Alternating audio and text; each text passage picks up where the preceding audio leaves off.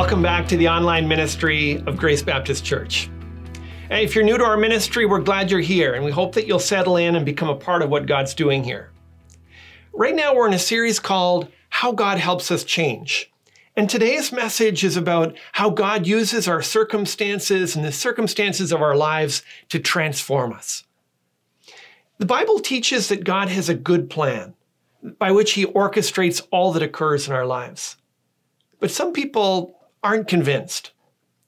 Uh, Richard Dawkins is an Oxford professor of reason and science and the author of The God Delusion. He wrote that nature is not cruel, only pitilessly indifferent. We cannot admit that things might be neither good nor evil, neither cruel nor kind, but simply callous, indifferent to all suffering, lacking all purpose. Have you ever felt like that? I think that many of us have. And even if you haven't, you can probably appreciate why someone would. When you see the deaths and suffering that COVID 19 has caused, or the tragedy of a miscarriage or the pain of abuse, it's hard to make sense of how God could allow it. We wonder whether He's powerless to stop things, or we begin to doubt whether He's as good as we thought He was. And it's at those times when the idea of an indifferent and meaningless universe seems like a solution. It feels like an answer because we no longer have to look for answers to why life doesn't seem to make sense or why God doesn't seem to act the way we think he should. Dawkins' solution gives us certainty, but in exchange, it eliminates all meaning and purpose from life. It trades a good and caring God for an impersonal and indifferent force of nature. Feels like we lose too much. Another Oxford professor proposed a different solution. He compared our lives to a house and God to a renovation contractor. At first, we understand what he's doing. He repairs the drains and fixes the leaks in the roof. Those are jobs we knew needed doing, and so we're not surprised.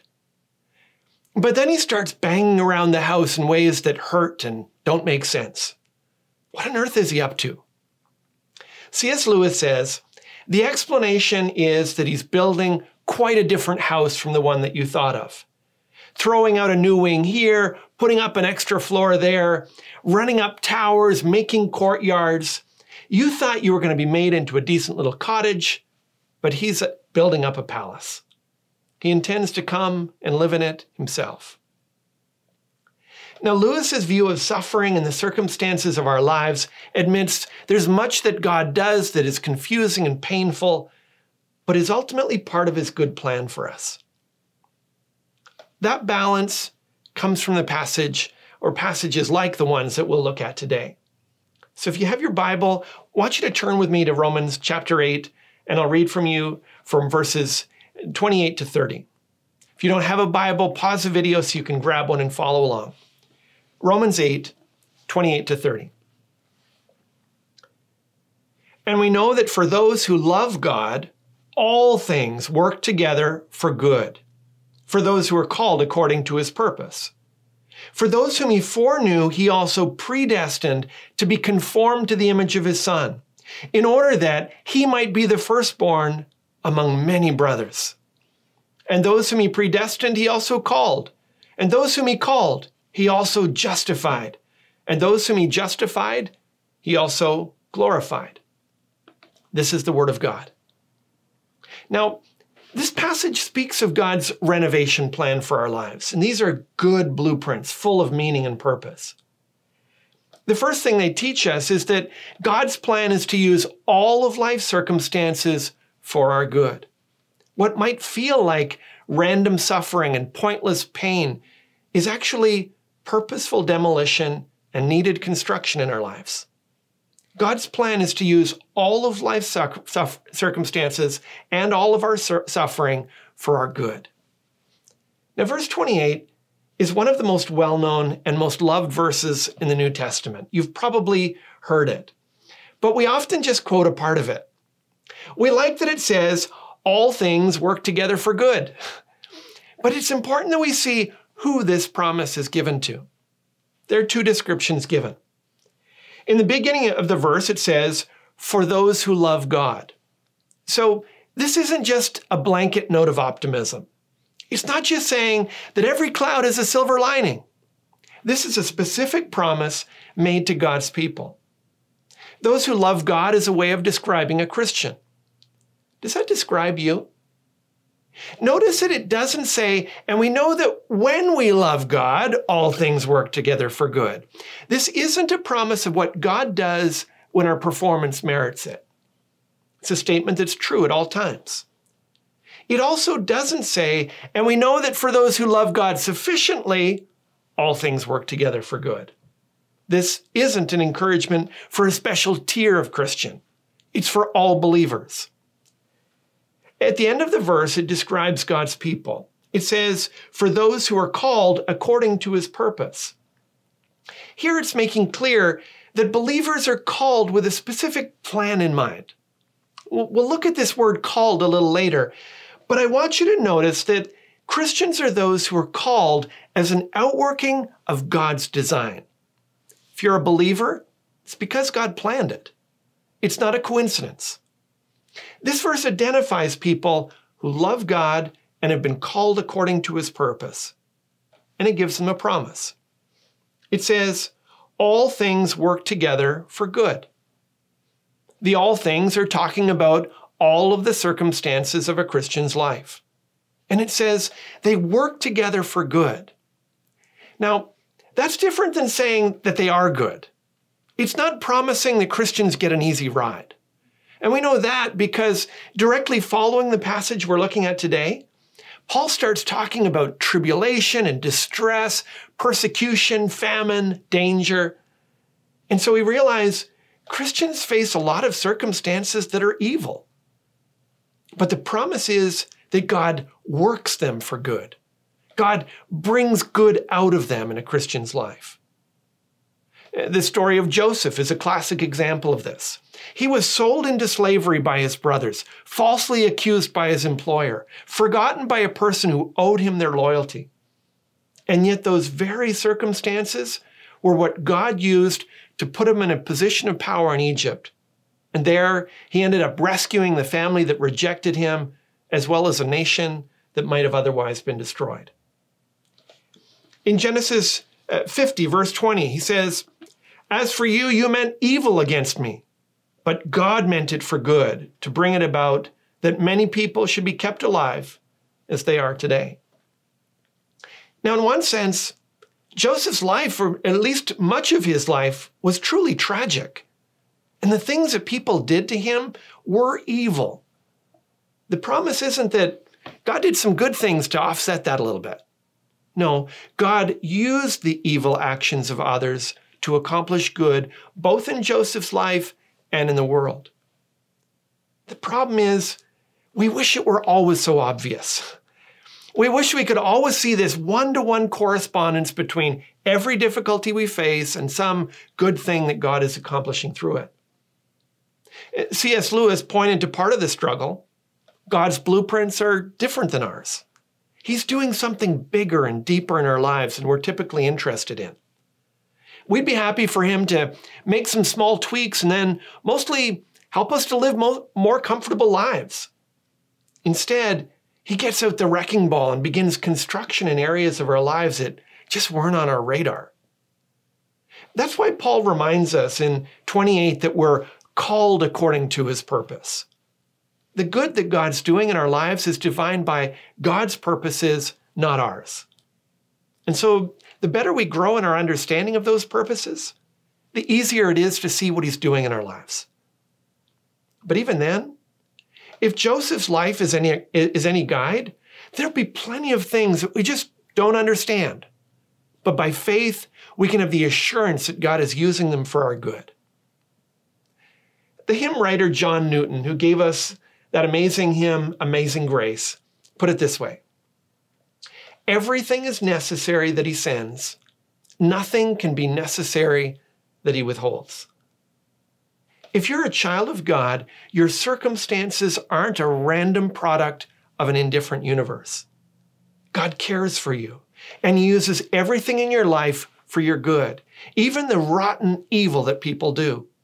even the sickness and disease that are a part of a world that's cursed because of sin. God uses it all for your good. And by faith, we need to believe that. By faith, we trust that. But there's more to it than that. God's plan is not only to use all of life's circumstances for our good, but ultimately to make us more like Jesus. The renovation in our lives is aimed to shape our character and our faith. Christianity isn't just a self help project. God has a plan to make us like Jesus. Now, verse 29 starts with the word for to show that what comes in this verse is an explanation of the previous one. Verse 29 describes God's purpose in the sense in which God is working all things together for our good. And like he did in verse 28, here he begins with a description of who he's talking about. It starts by saying, For those whom he foreknew. Now, since this is followed by a description of God's uh, predestination or determining ahead of time his plans for us, it's tempting to read this along the lines of, For those whom God foreknew would turn to him in faith, he predestined them to be conformed to the image of his son. But it actually doesn't say that God knew something about us. It says that he knew us. And that's confusing because we know that God knows everything. God is speaking of, or Paul here is speaking of God knowing us ahead of time in the unique way that the Bible often uses this term. Uh, for instance, in Jeremiah chapter 1, verse 5, it says, Before I formed you in the womb, I knew you. And before you were born, I consecrated you. I appointed you a prophet to the nations. God's not just saying that he was aware of Jeremiah's existence before he was born. He lines up his foreknowledge alongside his consecration and appointment of Jeremiah to this task that he'd prepared for him. God had chosen Jeremiah to be a prophet before he'd even been conceived. In fact, in Genesis 18 19, most modern translations have God saying of Abraham, I have chosen him. But in the King James, it gives a literal rendering, for I know him. That's what the actual word says. And all of that's to say that those whom he foreknew in verse 29 is another way of saying those whom God chose, or those whom God set his love upon, those whom God had decided to show special mercy to. Again, it's a way of describing Christians. Now, what does it say about them? Let's look at the verse again. For those whom he foreknew, he also predestined to be conformed to the image of his Son, in order that he might be the firstborn among many brothers. Now, here God is laying out the essence of his blueprint for all of our lives. In eternity past, he chose to set his love on a people and determined ahead of time that he would make them like Jesus Christ. He, he wanted to restore the image of God in us that had been marred by the fall. He wanted to imprint the family likeness on us so that when people see Christians, they would catch glimpses of the Savior. That's God's blueprint for our lives. And it's important that we see that because it can make sense of some of the hammering that we hear. Now, our neighbors have been renovating this winter, and at first, we heard a lot of drilling and thought uh, maybe they're installing a new vanity in the washroom. Then the noises continued, and we thought, I guess they're pulling up the tiles. It ended up going on for six weeks, and it wasn't until after they were all done that we realized that they'd completely renovated the entire floor. Makes a difference when you understand what the construction's all aiming toward. It's easier to take when you know what the purpose is, right? And this verse makes it clear that God's purpose in our lives is to conform us to the image of Jesus Christ that's an encouragement to you if you thought that personal growth was all up to you. If you've been trying to grow in integrity and righteousness and thought that it was you on your own trying to please God, then you've misunderstood. God's been planning your growth before it was even on your radar. He wants you to give yourself to the project, but make no mistake, He's the chief architect and master builder, not you. All, this verse also explains some of the frustration in our lives. If you're trying to polish the countertops and he's working to replace them, that's going to feel discouraging, right? If your goal is to keep up with the Kardashians and God's goal is for you to keep up with Jesus, you're going to just add stress to the construction process. And if we understand this, then we realize that a big part of finding peace in our lives is accepting what God's trying to do through our circumstances because we want what He wants for us. We want to be more like Jesus. Now, Joni Eareckson Tada misjudged the depth of the water in a lake dive as a teenager. She became paralyzed from the shoulders down. At first, she struggled with anger, and depression, suicidal thoughts, and religious doubts. But God met her in that and transformed her in the process. She went on to write more than 40 books and has had an international impact in helping people face tragedy. She wrote this There's nothing like real hardships to strip off the veneer in which you and I so carefully cloak ourselves. Heartache and physical pain reach below the superficial, surface places of our lives, stripping away years of accumulated indifference and neglect. When pain and problems press up against a holy God, suffering can't help but strip away years of dirt. Affliction is a way of jackhammering our character, shaking us up and loosening our grip on everything we hold tightly. But the beauty of being stripped down to the basics, she writes, sandblasted until we reach a place where we feel empty and helpless, is that God can fill us up with Himself. When pride and pettiness have been removed, God can fill us with Christ in you, the hope of glory. When I read that, I realize that's more than mere endurance. It's different than self discipline or positive thinking. She shows what can happen when a person embraces God's plans to make us more like Himself. And she challenges us to consider whether we're doing that. Can you say, God, your plans, not my plans. God, use the circumstances of my life to make me more like Jesus. Now, we've seen that God's plan is to use all of life's circumstances for our good and to make us more like Jesus. But the final hope of this passage is that God's plan is to perfect those whom He's chosen. God doesn't give up partway through the construction. He doesn't get fed up because the progress is too slow or because we're too uncooperative. God's plan is to perfect those whom He's chosen. Verse 30 describes an unbreakable chain of events in God's plan for a Christian's life. Listen carefully to what it says. And those whom He predestined, He also called. And those whom He called, He also justified. Those whom He justified, he also glorified. Now let's break down the steps. He starts by describing people who have been predestined. The word just means determined ahead of time. God made a plan for a certain group of people. We already saw in verse 29 that this plan was for those whom he foreknew or those whom he chose to show mercy towards. What God predestined or predetermined was that he was going to going to, to make this group of people like Jesus Christ. The same thing is described in Ephesians chapter 1 verse 4 where he says, he chose us in him before the foundation of the world that we should be holy and blameless before him. God chose us and laid out a plan for all of the circumstances of our lives to make us like Jesus Christ. Now it says, in verse, uh, continuing in verse 30, those whom he predestined, he also called.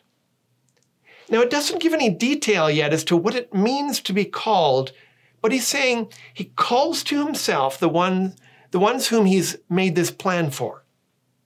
Then, if you follow the next link, it says, Those whom he called, he also justified. Now, we normally use the word justify in a negative sense. We say, He's trying to justify himself. And what we mean is that although he's obviously guilty, he's trying to convince people that he's innocent. We all agree that's proud and defensive. But if a judge justifies someone, that's different. A judge has the authority to declare a person's innocence. And the Bible says that God does that when we put our faith in Jesus Christ. He declares us innocent even though we're sinners. He declares us righteous because of Jesus. So it's saying the people God predestined, he also called and he also justified. It's not like God had a plan for a bunch of people, tried to call them to himself, but they wouldn't listen, and so it didn't quite work out. God's calling here has to describe him calling to us in such a way that we can't help but respond. Because everyone who is called is also justified. And it's not like God just justifies everyone. Finally, the verse ends by saying, And those whom he justified, he also glorified. That word glorified speaks of our perfection in glory. God's plan is to finally finish what he started and make us like Jesus. As we saw last time, this is a promise that it'll free us from even the presence of sin in our lives. Justification here, that's in the past. It takes away the penalty of sin. Sanctification is a big word for describing what God does in the present. He's breaking the power of sin. And glorification is in the future. It rids us of even the presence of sin. But the point of Paul stating this the way he does is to encourage us that God never finishes his reno projects halfway. If you're one of the people he's justified, he will also glorify you. In fact, he states it in the past tense because in God's mind, it's already a done deal. It's certain and sure. As Paul says in Philippians 1 6, I am sure of this, that he who began a good work in you will bring it to completion at the day of Jesus Christ. God always finishes what he starts. He doesn't lose interest or lose his patience with you partway through the project. He finishes what he starts. Now, that doesn't mean that there aren't some pretenders among God's sheep. There are lots of hangers on among the people of God, and they might come, they might go. People are attracted to religion for a million different reasons. There are people like the tradition of church or the assurance of religion. Some people like church because it makes them feel less guilty. By giving God a little time, it eases their conscience to live the rest of their lives however they want. But if you're one of the sheep, God has good plans for you that go back to eternity. If you're someone who genuinely loves God and who has been called according to his purpose, then he's orchestrating every circumstance of your life for your good. He won't give up on you. Your future is so secure that he already talks about it in the past tense.